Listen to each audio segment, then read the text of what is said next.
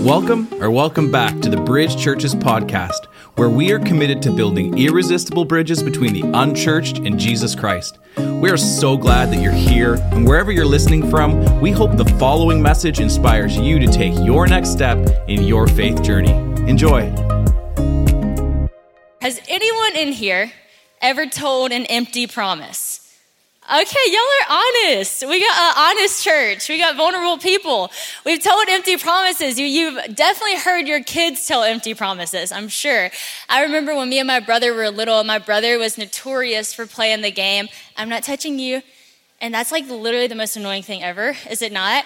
And so we'd be in the back seat of the car, and my brother would be like, I'm not touching you, I'm not touching you. And I'd be like, Mom, make him stop, you know, because I'm really dramatic too. And my mom would turn around and she'd be like, John Luke Robertson, do not touch your sister. He'd be like, I won't. So then, okay, what does he do two seconds later? I'm not touching you. He's whispering it now. And I'm like, Mom, he's doing it again. She turns around, John Luke Robertson, I said stop. And he goes, I promise I won't. How many of you know that's an empty promise? Two seconds later, he's gonna be not touching me, right? Maybe you have teenagers and you've gotten a letter that says, Dear mom and dad, if you get me a cell phone, I promise I will not download any app you do not want me to download. I will call you every day. It would make our relationship closer, really, you know? I mean, empty promises, we know this. I mean, some of us, when we were in fourth grade, we told someone they'd be our bridesmaid they weren't our bridesmaid, you know, like, like empty promises. And I don't think we ever intend for the promise to be empty. I think a lot of the times, just things change. People change, circumstances change, perspectives change. And because that happens, sometimes we tell bigger empty promises, right? Sometimes the promises have a little bit heavier weight. We say, we're never gonna go back to drinking then we're back to drinking. We're never gonna get back on drugs, and then we're back to drugs. We're never gonna download that app again. It's re downloaded. We're never gonna go back to that relationship. We're back in the relationship. We made vows that we haven't kept. We break promises. And that hurts when promises are broken. But why do we do it? Because we're hurt people. We hurt people. We're hurt people. We're insecure. Things happen. Life changes. We change. All the things change. And I think that sometimes because all of that happens and because we change and people change and we get hurt and all that and we can't keep a promise and other people can't keep their promises, it's really easy to believe that God doesn't keep his too. And when we look at the world around us and we look at our own lives, it's really easy to believe God doesn't keep his promises because you're like, really? You're a good God and this is happening? Do you really keep your promises? Of course, like I said, we sing it we kind of know it. We kind of think that he is. We kind of are like, yeah, isn't he a promise keeper, right? We have nothing to back it up with. But we actually have a lot to back it up with. So today, I want us to look at why. Why we don't believe God's a promise keeper. And then I want us to really root ourselves and affirm what we know to be true about who God is so that we can believe without a shadow of a doubt that yes, God is a good God, and yes, God is a promise keeper indeed. So we are going to read from Matthew chapter 4. This is when Jesus was tempted. And we're going to refer to this scripture a lot in this message. Matthew 4 1 says this, all the way through 11. Then Jesus was led by the Spirit into the wilderness to be tempted by the devil. And after fasting 40 days and 40 nights, he was hungry. And the tempter came and he said to him, If you are the Son of God, command these stones to become loaves of bread. But he answered, It is written, Man shall not live on bread alone, but by every word that comes from the mouth of God. Then the devil took him to the holy city, set him on the pinnacle of the temple, and said to him, If you are the Son of God, throw yourself down, for it is written, He will command His angels concerning you, and on their hands they will bear you up, lest you strike your foot against the stone. And Jesus says, Again, it is written, you shall not put the Lord your God to the test. Again, the devil took him to a very high mountain, showed him all the kingdoms of the world and all of their glory. And he said, All of this I will give you if you bow down and worship me. And Jesus says, Be gone from me, Satan, for it is written, You shall worship the Lord your God and serve him only. Then the devil left him, and behold, angels came and were ministering to him. Powerful text this message kind of came about from me and my dad. We were talking about this text one day, and man, he just had a lot of great thoughts and kind of got me thinking about this promise keeper thing. And I think the first reason as to why we don't believe that God is a promise keeper is because we don't know the promises of God. Like, we just don't know them. Like when we sing, all your promises are yes and amen, like what are all the promises? Like, if I really was thinking about and being honest with myself before I prepared for this message, if you were to ask me, Sadie, what are the promises of God? I don't know that I could legitimately sit there and tell you 15 actual scriptural places to go, and that is the promise of God. And there are actually hundreds in scripture, and I didn't even know 15 of them. Off the top of my head to say, yeah, here in Isaiah, and then there in Jeremiah, and then there in Ephesians, and there in Galatians, like I didn't know. We have to know the promises of God. You see, Jesus, in this moment, he knew the word of God. So he was able to say the word of God. He was able to rely on the word of God because he knew what the word of God was. And I think a lot of times what happens is we think that our expectations of who God should be are the promises of God, and they're not. And then we get disappointed in God for something he never said he would do. And we're saying, God, you're not holding up your end of the promise. That wasn't a promise of God. That was your expectations of what you thought God would do. But that's not what God said He was going to do. You see, and many of us, because we don't know Scripture very well, we misquote Scripture and we say, well, Sadie, hold up a second. God's good. And God says that all things will work together for my good, for those who love Him and are called according to His purpose. I love God. Why isn't it good then? Well, Paul said that. Paul said that. And Paul in 2 Corinthians 11 25, this is a little bit of Paul's testimony. So this is me paraphrasing, this is me just grabbing um, all the things that are from this verse for the sake of really wrapping up his testimony. It says this. He was beaten, he was near death, he was stoned, he was shipwrecked, he was lost at sea, he was in danger from robbers, rivers, people, cities, wildernesses, fake friends, sleepless nights, hungry, thirsty, cold, felt the weight of anxiety, and this dude was literally bitten by a snake. Paul went through all that, and Paul said, All things work together for the good of those who love him and are called according to his purpose. So, what I want to remind you is that just because things are bad doesn't mean that God's not good. Just because you're in a wilderness doesn't mean that God's not there. You see, Jesus, right here, when he was being tempted by Satan, he literally had just come from being baptized. He was baptized, and God says, This is my son in whom I'm well pleased. And then, right from that moment, was led by the Spirit into where? Into the wilderness to do what? To be tempted by the devil. So you could be living in the perfect center of God's will he can be so proud of you, pleased with you. You did nothing wrong, and yet you can still be in the wilderness.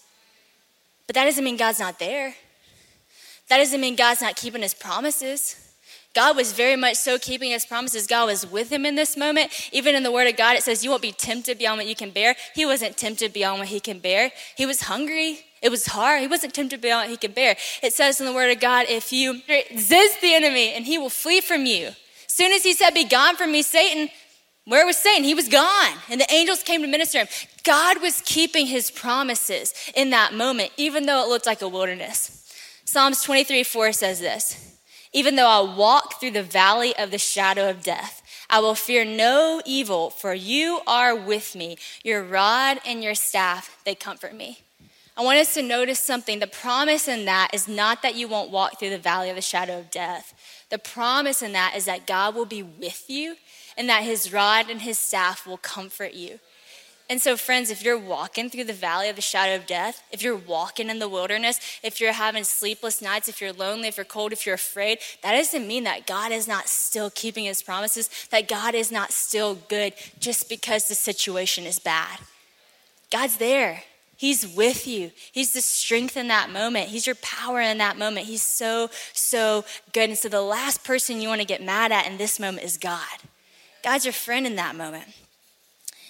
The next reason why I think that sometimes we, you know, forget that God is a promise keeper is because number one, we don't know the promises of God.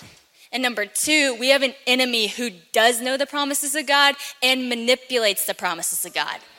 You see, that's actually really important that you know that. That, the, that you know that the enemy knows the word. Isn't that interesting to think about? Like, you don't really think about that. When you think about the devil, you think about like a slithery, sneaky little snake, and you think about like, you know, horns and red and scary and evil. And yes, he is all those terrible things, but he also knows the word of God. Like here, as Jesus was being tempted, the first time that scripture was quoted was in red letters. That means Jesus said it. But the second time that scripture was quoted, it says the devil said it.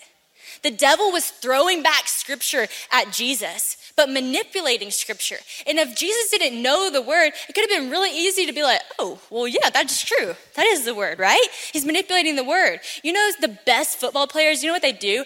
They study film. The best lawyers, they study the other person's case because if they can know what you're gonna do and your next move, man, they can take you out by doing that. So if the football, if the quarterback does this, oh, that person knows who's been watching film. I know where he's going. I'm gonna go take him out. So the best thing that the enemy could possibly do is to know your playbook and to confuse you with it and to take you out with it. You can be thinking, man, I'm living, I'm living my best life. Like I said, you could be misusing scripture, misquoting scripture, doing all this stuff in the name of Jesus. But yet the enemy has just manipulated you, friend. And we shouldn't be that surprised that we have such a crafty enemy because we've known that since the very beginning of Genesis. I'm going to read y'all Genesis 3 when we're introduced to this crafty enemy. It says this, Genesis 3. Now the serpent was more crafty than any other beast of the field that the Lord had made. And he said to the woman, Did God actually say? So here we have it from the beginning, questioning Did God really say that? Can God really do that? Is this really what God said? You should not eat of any tree in the garden? And the woman said to the serpent, We may eat of the fruit of the trees in the garden, but God said, You shall not eat of the fruit of the tree that's in the midst of the garden, neither shall you touch it, lest you will die. I think this is actually really cool that we have this in there, what Eve said back to Satan at the very beginning, because right here we see that Eve actually knew what God said. Like she actually knew what God said. So, our first point, we gotta know what God said. She did that. She knew what God said. She said it back to him. But then the enemy's so convincing, and he said, You will not surely die. For God knows that when you eat of it, your eyes will be open and you will be like God, knowing good and evil. Well, that's not true. You're not going to be like God.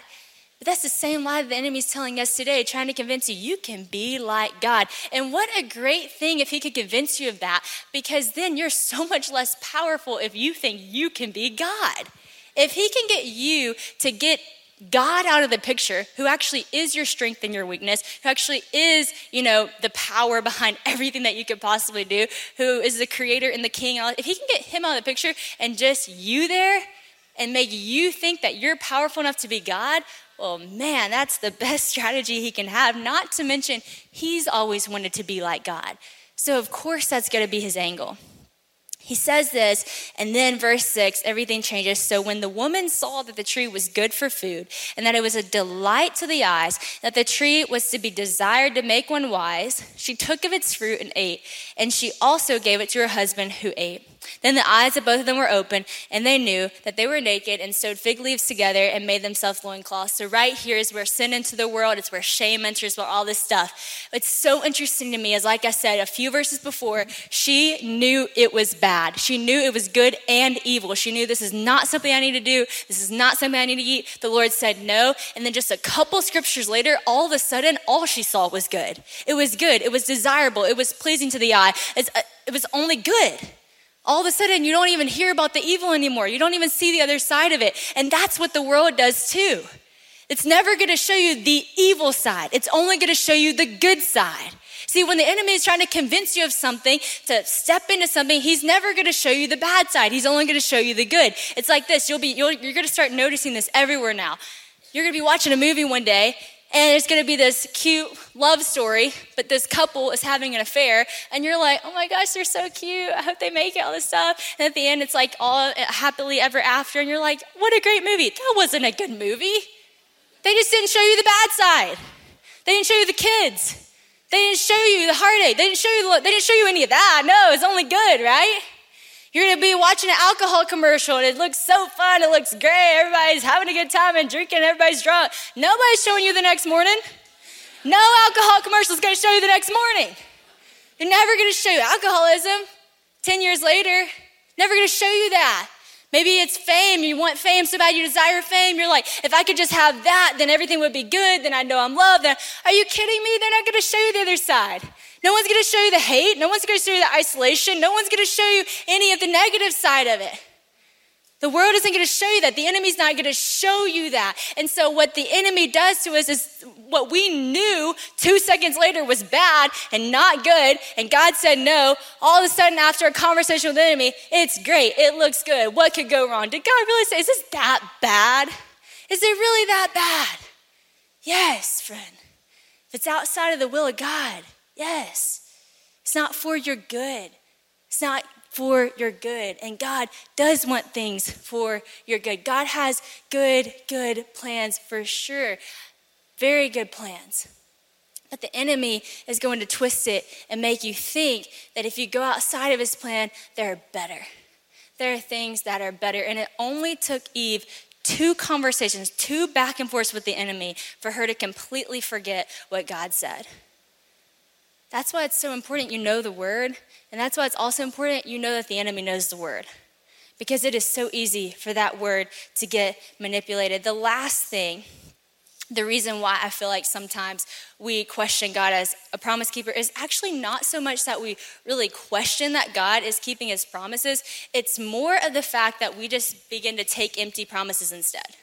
It's not that we really don't think that God could probably you know, hold up his end of the deal. It's just the offer that the enemy gives us looks a lot better. You see, because the enemy is going to give you something to satisfy that very moment, and a lot of God's promises are eternal.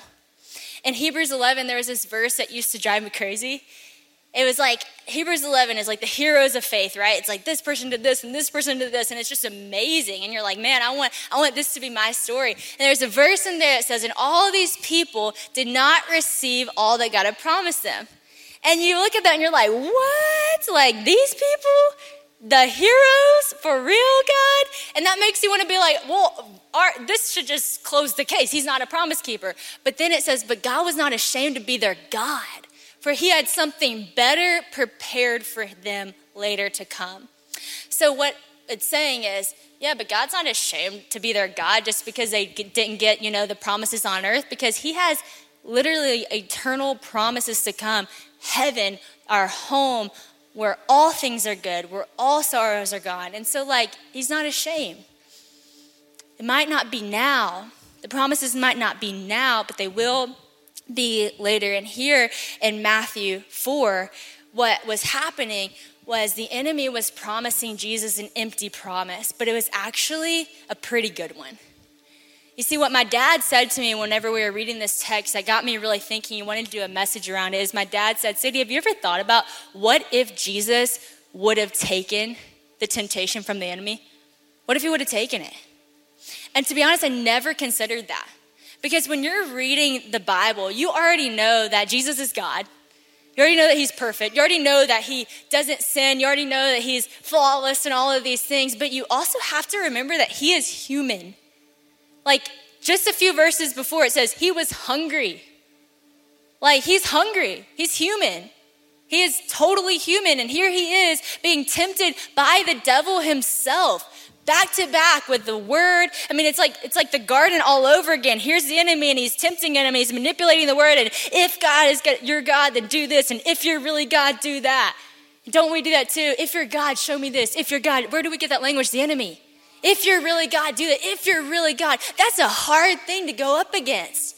And then he promises something that was actually so enticing because you know what he promised him? He took him up on the temple, he took him up on the high things, and he says, All of these kingdoms, all of this I will give you if right here, right now you bow.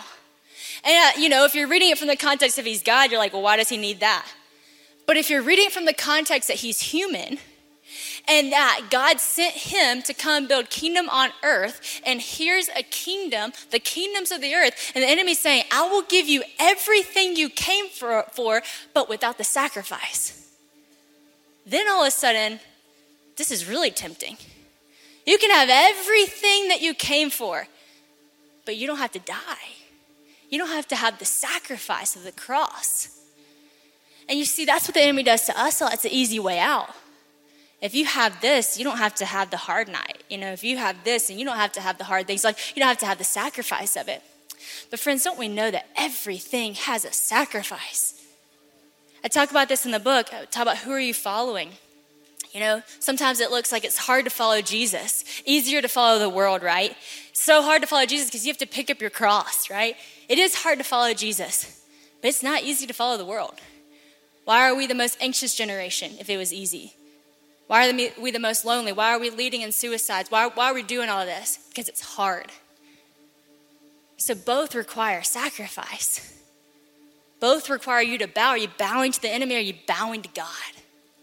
And what Jesus did that day that Eve could not do is he remained secure in who he knew God was, what he knew he was called to do, what he knew the word was, and knew, yeah, this is going to be hard, but it is way harder to live a life outside of the will of God. It is way harder to walk life alone.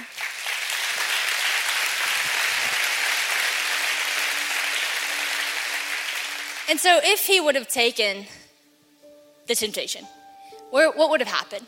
Well, we would have ended up right where we started with Adam and Eve, taking the temptation, eating the apple, falling. And then all the years trying to get back to God, trying to get back to God, trying to get back to God. And then here we have a Savior who came to us and he didn't fall to temptation. He's the Redeemer. And that's why we get to sit here today and we get to rejoice, right? It's amazing. But we have to also realize, like, what he was promising him, yes, it was enticing. Yes, it was this, it was all that. But it was empty because the enemy did not actually have authority to give Jesus what he was telling them that he could give. You see, he was saying, I'll give you all this. That's not his say give. Like that's God. You see what the world's gonna do and what the enemy's gonna do when you look at all the sins of the world, when you look at sex outside of marriage, right? When you look at um, alcoholism, drunkenness, when you look at it, any sin, just name it. I mean, I could name all of them. Think of whatever yours is. If you name it, it all is kind of promising you something, right? It's promising you joy or satisfaction or happiness or whatever it is. But it's empty because it doesn't have that to give. So if the world or if the enemy is ever offering you something that looks like love and joy and peace and all these things that are the fruit of who God is, just know it literally can't give it to you because it doesn't have it to give because that is who God is. God is love, God is joy, God is peace. So if that's what you're looking for, go no further than right here. If that's what you're looking for,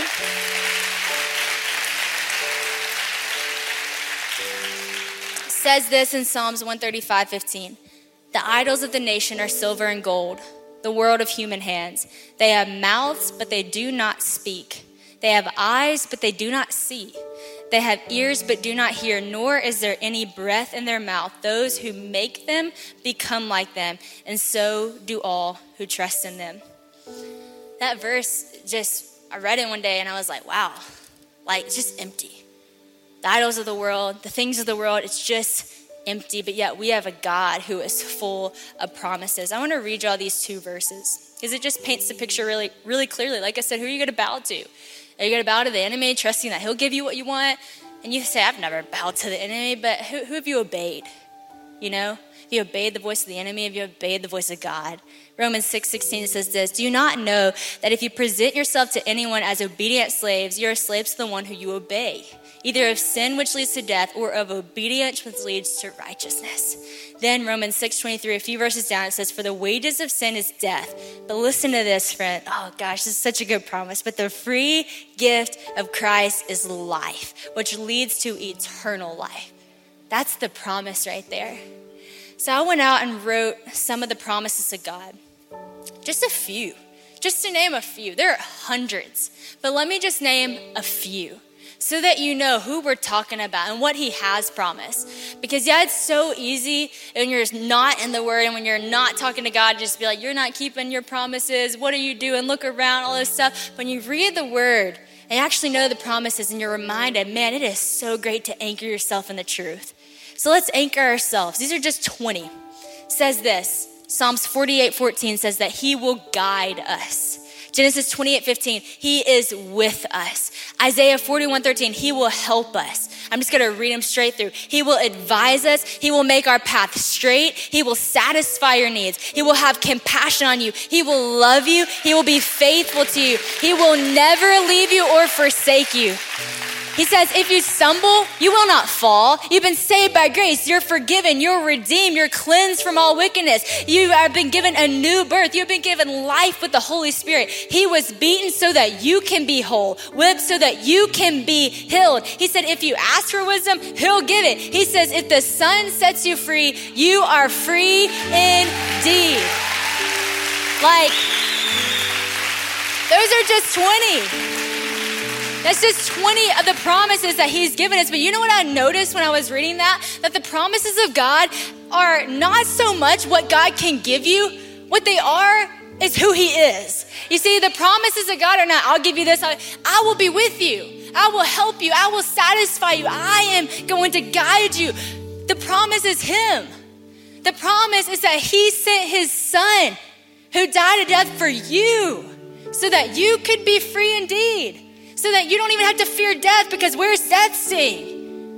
So that you have an eternal promise. The promise is Him. And so our disappointment in life is not coming from God not keeping His promises. Our disappointment in life is coming from God in and of Himself not being enough to satisfy your needs.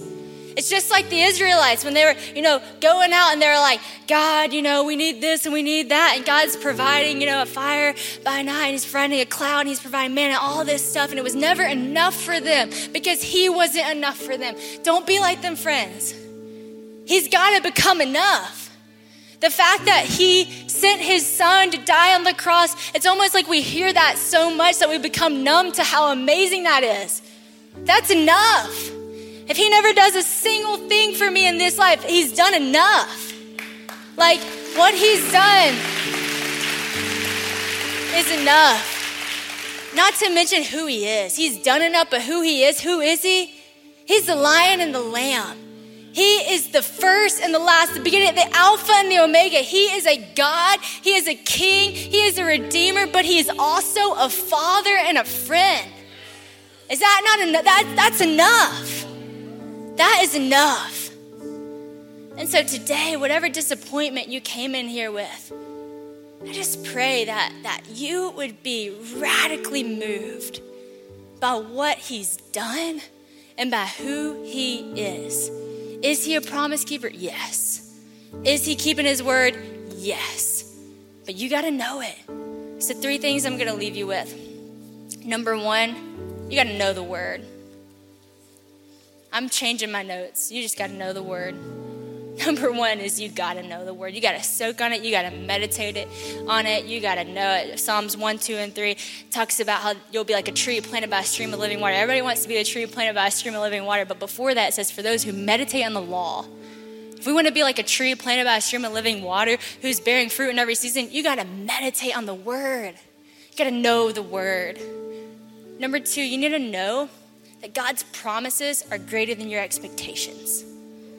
So, whatever you're expecting God to do, whatever you think He should do, whatever He might do, can do, would do, He can do it all, but what He's done is enough. What He's done is enough. I really can't remember number three. I really can't, but I think it's enough. I think it's enough. I think if y'all go out and you know the Word of God, and you know that that is greater than what anything you could ever expect in life, and you know that you have an enemy who knows it too, so you got to combat that by knowing it, you're going to live a completely different life than whatever you're living right now. Pastor Craig's going to come up and do an invitation. But, friends, I love you. I'm for you. I'm so thankful that we have a God that we can all say is true to his word in a world that changes their opinion every day. We have a God who's remained the same.